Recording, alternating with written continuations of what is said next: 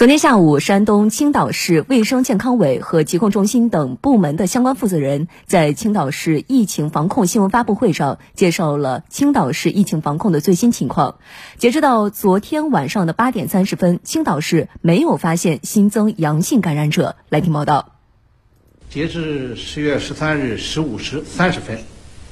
呃，我市发现了这六例确诊病例中，重型三例，普通型三例。针对重症患者，已经成立了救治的专家组，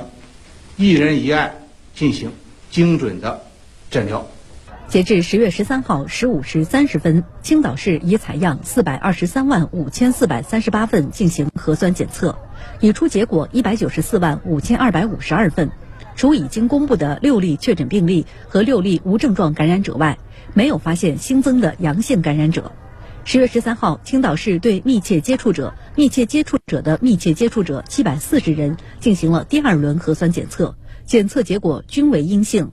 针对大家关注的出租车司机邵某某，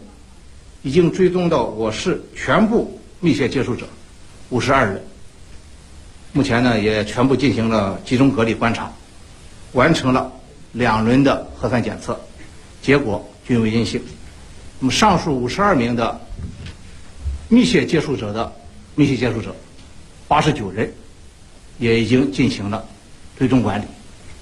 我们呢还对市胸科医院三百八十八名职工和在院的患者，以及九月份出院后离清的九名患者